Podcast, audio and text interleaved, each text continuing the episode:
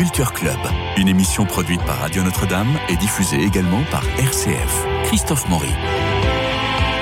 Alors nous allons au cinéma, c'est mercredi, le premier mercredi de l'année. Je vous renouvelle mes voeux, nos voeux, car je ne suis jamais seul les mercredis. Marie-Noël Tranchant, Dominique Borde, bonjour.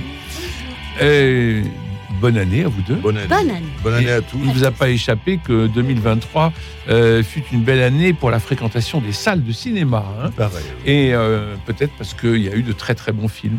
Euh, je ne suis pas très versé en numérologie, mais il m'a semblé en rangeant mes agendas que 2023 faisait un peu administratif et terne, alors que 2024, des chiffres pairs uniquement, c'est l'année de la parité, des parités. Et puis 2 plus 2 égale 4, plus 4, ça fait 8 signes d'éternité. Il faut croire que 2024 vous sera une année resplendissante et pourquoi pas radieuse. C'est en tout cas tous nos voeux pour vous tous qui nous écoutez finalement. Alors aujourd'hui, trois films, une comédie à la française, un très bon film et un chef-d'œuvre. Commençons par la comédie euh, familiale, Chasse gardée avec euh, Thierry Bourdon, Chantal Latsou, Thierry Lhermitte. On est dans un village sans histoire, une maison de rêve en pleine nature qui est à vendre. C'est Chantal Latsou qui est la, euh, qui fait visiter le bien pour euh, la vendre à Simon et Adélaïde qui ne supportent plus leur petit appartement parisien, qui viennent avec leurs deux enfants.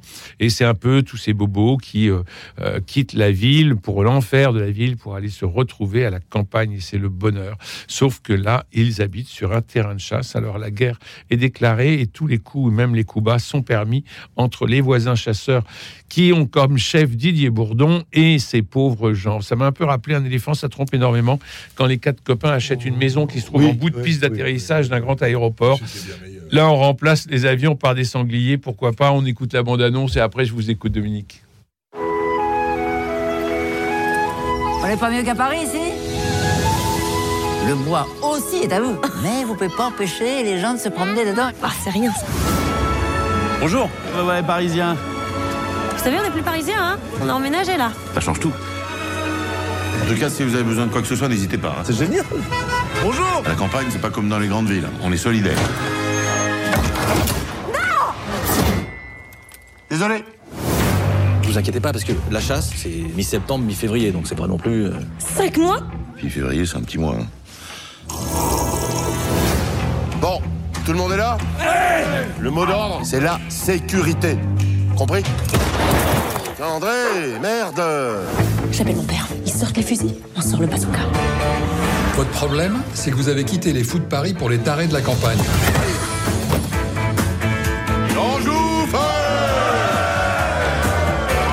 Vous allez vous trouver un terrain d'entente entre gens intelligents.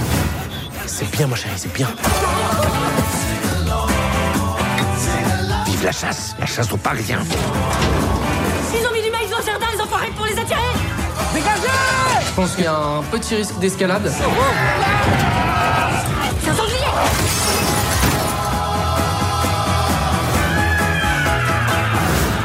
Attendez, c'est pas une servitude, ça, c'est un terrain de chasse Si je vous l'avais dit, vous l'auriez acheté? Bah non Eh ben voilà Voilà, c'est un peu gros, mais je me suis bien marré. Oui. Oh, pas trop, pas beaucoup. Non. Ben non, oh, c'est franchouillard et plein de bons sentiments finalement. Oui, c'est la comédie française. C'est vraiment le téléfilm type puisque co- c'est coproduit par la télévision. C'est fait pour être diffusé en prime time. hein, ça. Et en fait en prime time à la télé, ce serait plutôt meilleur que les téléfilms qu'on voit en ce moment. Autrement, ben, c'est la, la fable du rat des villes et du rat des fonds. Le rat des villes en a assez de son voisin qui fait du bruit. C'est un jeune couple, ils en ont marre et ils partent à la campagne. Et là, ils tombent sur le rat des fonds qui lui est chasseur. Donc là, ça se passe plutôt mal. Mais comme c'est Didier Bourdon, ça peut pas se passer vraiment très mal. Bon, voilà.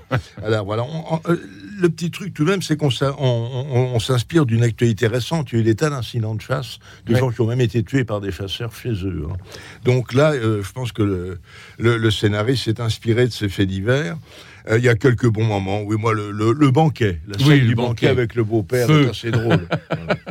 Et ils font la chenille. Voilà, ils font la finille, puis à chaque fois, ils ça, c'est assez Ah, c'est vrai que c'est très franchouillard, mais c'est charmant. mais très, oui, oui, oui. Voilà, les bons, les bons sont victimes, les méchants ne sont pas si méchants que ça. Finalement, tout Et puis il y a Thierry Lhermitte qui Il y arrive a pour faire Thierry. Lhermitte qui fait le beau-père, oui, oui, qui a- Ouais, qui a, et- bien vieilli, mais qui est assez drôle. et qui bon. fait un peu le médiateur. qui, qui veut faire le médiateur, mais qui ne Ouais. fera rien du tout, finalement. Voilà. voilà, tout le monde est beau, tout le monde est presque gentil. Il y a une petite fable sur la tolérance et la convivialité. hein. où brille vraiment le, le rondouillard, le rondouillard pardon, et bienveillant Didier Bourdon, bon, qui est un peu abonné à de rôle maintenant, Ouais. hein, parce qu'il a pris beaucoup d'ampleur euh, Oui. avec le temps.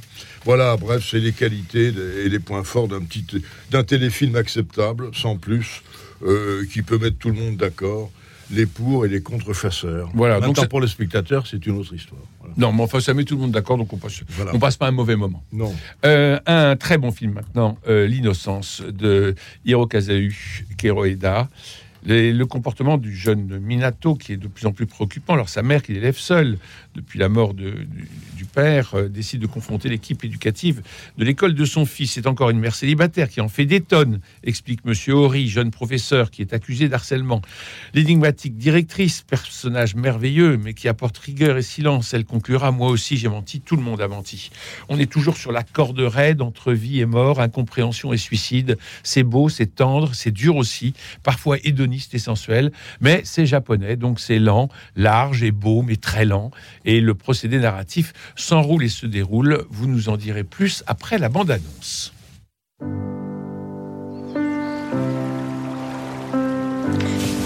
湖のある静かな町で起きた些細な事件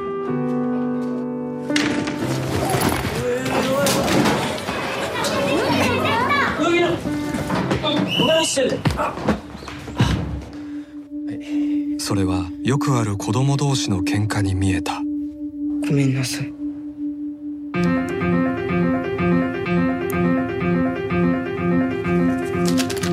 みちゃんどうした？息子に暴力を振るったんですよね。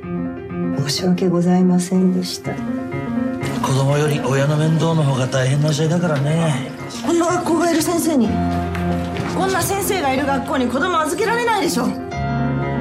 麦野湊君は星川よりって子をいじめてるんですよ 児童のせいにしたら親御さんの怒りにつくでしょ教育委員会に持ち込まれたら学校全体が処分されることになるんですはい三段目その子はシングルマザーなんだだからで Ils しょ sont tous très très attachants dans, dans ce film. Moi, j'ai trouvé que c'était vraiment un très beau film de musique. Oui, moi, ça m'a un peu ennuyé tout de même. hein. Ah, c'est lent. C'est lent et oui, bah, c'est le cinéma japonais, souvent comme ça. Oui. Mais Voilà, bah, cette innocence-là, elle est coupable, coupable d'être adolescente, d'être dans l'indécision, d'être à la croisée des chemins. Ça, on le comprend assez vite.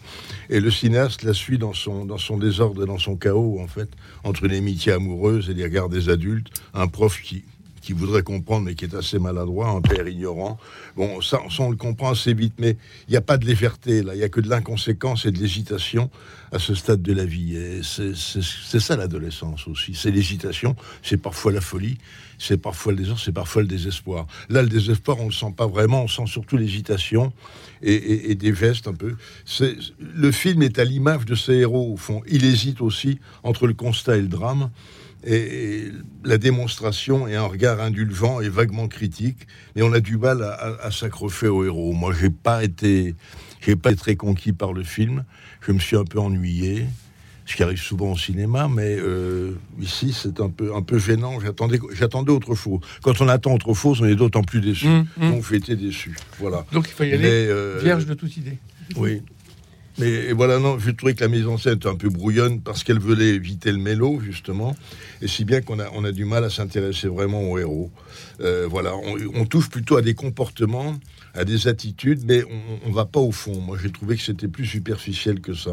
Voilà, bon, je, suis- je suis plutôt déçu par cette adolescence euh, soi-disant prise sur le vif. Mais on le voit plutôt pré-adolescent Oui, qu'adolescent. préadolescent, C'est- un enfant. 13 ans. Plutôt l'enfance. C'est un enfant. aussi. Et on le voit qu'il sort de l'enfance au moment où il, il- Mais où il crée maintenant- sa cabane dans le les train. adolescents sont Il- Il précoces, commence à hein, sortir de, de, de- de l'enfance quand il est dans sa cabane dans le train qui est en plein, qui est en plein danger et qu'il est toujours avec ce petit garçon Mm. qui sont les, qui sont les grands copains. Mais, mais moi, je voyais un truc vraiment sur l'enfance. Oui, la fin de l'enfance et l'enfant. Moi aussi. Mais pas l'adolescence. Mais c'est, Bah, c'est formidable que vous ayez vu ça. Oui, parce qu'il faut aujourd'hui, si on regarde encore les faits divers, je ne sais pas ma, ma tasse de thé, mais on s'aperçoit que les- l'adolescence est de plus en plus précoce. Bah oui. Maintenant, la délinquance, c'est des gosses de 13 ans. hein. Marie-Noël. Oui, mes Oui. enfants là, on, on- on est, et dans la troisième partie notamment, tout à fait dans le royaume de l'enfance. Ah oui. Euh, La décoration du wagon, c'est délicieux. voilà, le wagon, ça fait penser un peu à l'univers de Wes Anderson. Mm. Euh, ces, ces jeux d'enfants, Oui. ce wagon abandonné, qui, était, c'est- c'est- qui, qui- qui est la plus belle des cabanes, euh, Mm. pour le, et le refuge de ces enfants. Alors, il y a ça, mais alors il y a, il y a- il y a cette extraordinaire injustice du harcèlement et de ce pauvre monsieur Horry, qui n'est pas un mauvais garçon, loin de là. Il- Et alors, ils sont tous en train de s'incliner comme ça pour s'excuser. Euh, Alors c'est terrible. étonnant parce que c'est un film. On, on a, on a beaucoup parlé à son sujet de, du côté Rashomon, euh, le célèbre film de Kurosawa qui donne divers points de vue sur un même fait. Là, le film tourne autour du harcèlement scolaire.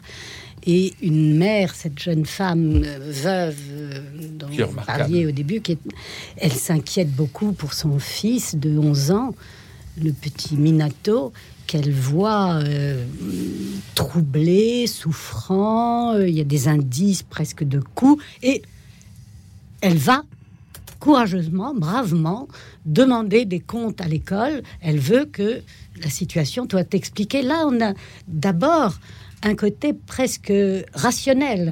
Il, y a, il faut trouver les faits, il faut des explications, il y a un affrontement très net. On est dans le cadre scolaire et social, qui est très important au Japon, comme on sait, avec des rituels, des sauver les apparences, maintenir euh, des- des- l'autorité. donc tout ça est très important et euh, sert en même temps à masquer la réalité. Qu'est-ce qui s'est vraiment passé? Donc c'est très intéressant de poser ces cadres-là très précis et puis peu à peu de voir tout ce qui se passe en dessous et comme et combien les faits eux-mêmes sont difficiles à établir. Quand on donc le professeur Horry est accusé, on s'aperçoit en passant à son point de vue à lui, en glissant parce que ça se fait très glissando, comme ça, c'est on entre dans son point de vue, on le voit donc dans sa vie personnelle, dans sa vie scolaire, au milieu de ses élèves, et on voit qu'il n'est pas du tout le professeur maltraitant que la mère a imaginé. Et ensuite, on passe encore dans un troisième temps dans le point de vue des enfants. Et tout au long du film, il y a des traces, des indices qui sont semés, qui reviennent, qui Ça ne sont pas... s'enroule et ça se Oui, déroule. hein. C'est ça, c'est a- tout le... c'est- Ça n'a rien de linéaire. Rien, rien. Alors en effet, ça peut être un peu rebutant, je peux comprendre. Ce n'est pas très rationnel. Au début, ça paraît très rationnel. Oui. On a l'impression qu'on a une énigme à résoudre et puis que voilà, En fait, ça va être mené baguette à la main. Et pas du tout, ça se dissout. Ça. Mais On se voit que les faits, oui. Parce Ah non, que ça les... s'éparpille pas. Ça s'éparpille Il pas. tient, il tient son truc, mais ça se roule et ça se déroule. Mais ça- oui, c'est ça, parce que Ouais. ce n'est pas un fait rationnel, objectif. C'est Mm. beaucoup de, de rumeurs, de, de ressentis, de, de notes euh, singulières que chacun apporte, que les enfants, l'enfance est apparaît peu à peu à la fois dans ce qu'elle peut avoir de cruel Oui. dans les rapports entre les enfants à l'école, et puis dans ce qu'elle peut avoir de, euh, de merveilleux, d'émerveillé, de euh, ce jeu des monstres, cette, quand les deux amis sont seuls dans leur wagon, c'est un enchantement. On est vraiment au royaume de l'enfance. Il y a un mystère. et l'éruption de la sensualité aussi. aussi, Mhm. mais pas uniquement. Mais pas joli. uniquement. Ouais. On n'est pas obligé de l'interpréter non plus. Il n'y a euh, pas que ça. Il n'y a pas que Puisque ça. Tout. la dernière image, ils partent tous les deux en criant dans la prairie. Et ça, c'est Oui, il a- tellement de joie, de joie, oui, de il y a joie. une espèce d'exultation. Ah oui, et de vie. Et de vie, parce qu'ils sont dans leur royaume. Absolument. Là, il n'y a plus d'interférence du monde des adultes. Ah, c'est tellement de ce joli. qu'il faut faire. de- Et Ah. donc, c'est un, oui, c'est un film très, très riche, très ambivalent. On Donc c'est le- Innocence de Hirokazu euh. Euh, et maintenant, je vous propose le chef-d'œuvre. Alors, un sans faute, c'est le film de Vincent Pérez, une affaire d'honneur avec euh, Vincent Pérez, Karine Silla, euh, que je disais, Doria Tiller, formidable, et Guillaume Gallienne, incroyable. On est- incroyable. On est à Paris en 1887, à cette époque, vous savez, le duel fait foi pour défendre son honneur, et Clément Lacaze, charismatique maître d'armes, se retrouve happé dans une spirale de violence destructrice. Il rencontre en effet euh, Marie-Rose Astier, féministe en avance sur son époque, qui est journaliste et qui décide de... euh, qu'elle aimerait se battre en duel. Alors ils vont faire face aux provocations et puis s'allier finalement pour euh, défendre leur honneur respectif. Il y a aussi dès le début ce Clément Lacaze qui a un filleul, un neveu qui va être pris aussi dans la tourmente d'un duel mais qui malheureusement ne sait pas se défendre donc il va essayer de lui apprendre l'escrime. Bref, on va avoir trois duels. C'est une c'est une très rare fois dans ma vie où je ne voulais pas sortir du cinéma. Tellement je voulais pas que le film s'arrête. Une photographie est patente, marquée par deux gars Manet, une humilité, une humanité folle. Un film tout en retenue avec une scène de séduction bouleversante et pudique. Je pourrais vous en parler pendant toute l'émission, mais c'est à vous deux juste après la bande-annonce.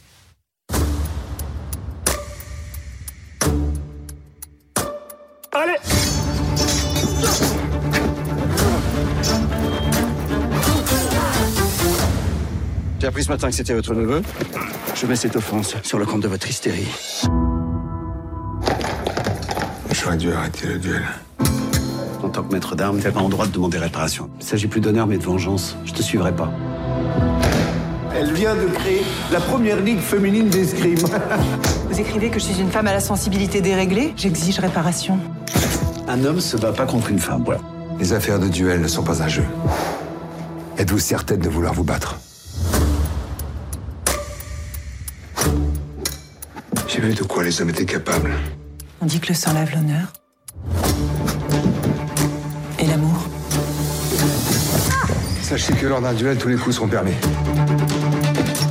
Vous vous rendez compte dans quelle merde je me retrouve? Bercher est un ami, un homme de pouvoir, un héros de guerre. Ce que je défends va bien au-delà d'un combat à l'épée. Je le sais. Allez Ce qui est du colonel Bercher, il ne s'agit malheureusement plus d'honneur, mais de pulsion meurtrière.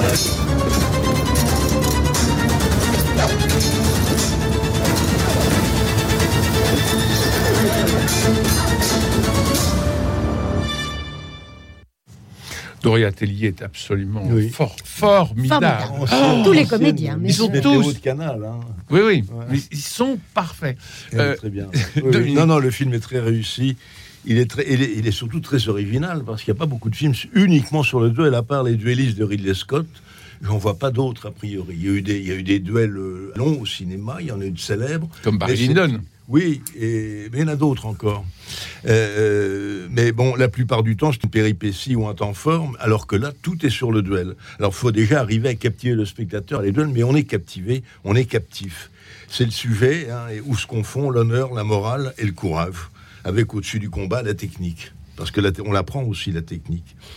Euh, L'honneur, ben, c'est le rapport abstrait essentiel qui unit ou divise les, deux adversaires. On règle un différend, mais euh, c'est immédiat, mais il faut obéir à certains, à certains processus. Et c'est ce que nous apprend le film. Et ça, on ne le sait pas d'habitude, quand- à moins d'avoir fait de l'escrime, ce qu'on ne fait plus dans les lycées, je crois maintenant. hein. La liturgie du duel. La liturgie du duel, oui. Même quand ils sont avec le pistolet, la façon dont le type apporte Oui, le oui. pistolet pour mettre le plomb. La liturgie, Il y, a, il y a une distance à respecter, Ouf. il y a tout ça. Voilà, tout, tout ça, il le montre et le démontre dans, dans un film vraiment original, captivant. Je disais captivant parce qu'on est captif d'une histoire d'un autre siècle, mais qui semble nous concerner. Et la musique est très discrète, une Mm. musique à la contrebasse, qu'on entend à peine. Euh, L'époque est bien reconstituée. Et puis cette histoire d'amour en pointillé, entre, qui est à la fois élégante et pudique, entre Dora Tillier, oui, qui est, qui est à la fois spirituelle et, et. Les deux passent très bien dans un sourire, dans une attitude. Même s'il se passe rien, il se passe déjà tout. Quoi. Enfin, là, elle, est- elle est très bien là-dedans. Et, et puis, euh, derrière tout ça, il y a aussi la revendication du féminisme et des femmes qui portent enfin un pantalon. Euh, Il faut pas oublier que dans les années 50, dans les lycées de filles, le pantalon était interdit encore. Voilà, donc c'est- il y, a- il y a beaucoup de choses dans ce film à, à- à trouver. Rolf Dizem aussi, qui est très bien, toujours silencieux, Dizem est et efficace. Oui, oui, il est très bien. D'une virilité, Oui, oui, d'une une virilité, force. mais une virilité discrète qui, qui est dans le masque comme ça. Non, non, c'est un- c'est un- c'est une très bonne. Moi, je, euh, le, je dirais que c'est de la belle ouvrage ce film. Ah oui, ah oui. Voilà. Marie-Noël. Ah oui. Formidable. On est Au d'accord tous début- les trois. On est d'accord. Au début, j'ai craint un peu le film un peu académique. Mm. Parce Ouais. que la manière dont les personnages sont posés, sont, sont présentés, euh, l'exposition est un petit peu raide et euh, j'étais un peu inquiète. Et Oui. puis, mais très vite, on est, on est emporté. Alors d'abord, en effet, parce que Roche disait, mais absolument fascinant, en maître d'armes, avec un côté asiatique, au sens de, de ce mot maître d'armes, euh, qui est d'une impassibilité, d'une euh, profondeur intérieure, parce que tout vient de l'intérieur dans les gestes euh, de, de la, du combat. Et il est admirable à la fois impénétrable et d'une euh, d'une humanité très vite, on le sent, euh, euh, est un très très beau mélange. Et puis alors évidemment le personnage de Doria Tillier, et qui est donc cette euh, cette Astier. Qu'est-ce qu'elle se fait appeler Astier Qui a existé, hein, Qui a existé, voilà. Marie-Rose Astier existé. Marie-Rose Astier.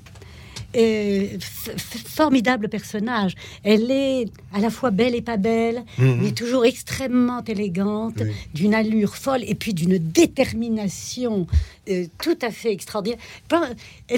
J'imagine que George Sand pouvait être un peu comme ça. Oui, elle- hein, elle- l'évoque plusieurs fois d'ailleurs, je oui, de- Oui. Oui. Et, et en effet, alors elle lutte pas seulement pour que les femmes puissent se battre en duel, mais pour que les femmes portent le pantalon, car il y a une loi, ce que j'ignorais, il y a une loi qui interdit aux femmes et elle veut détruire cette loi.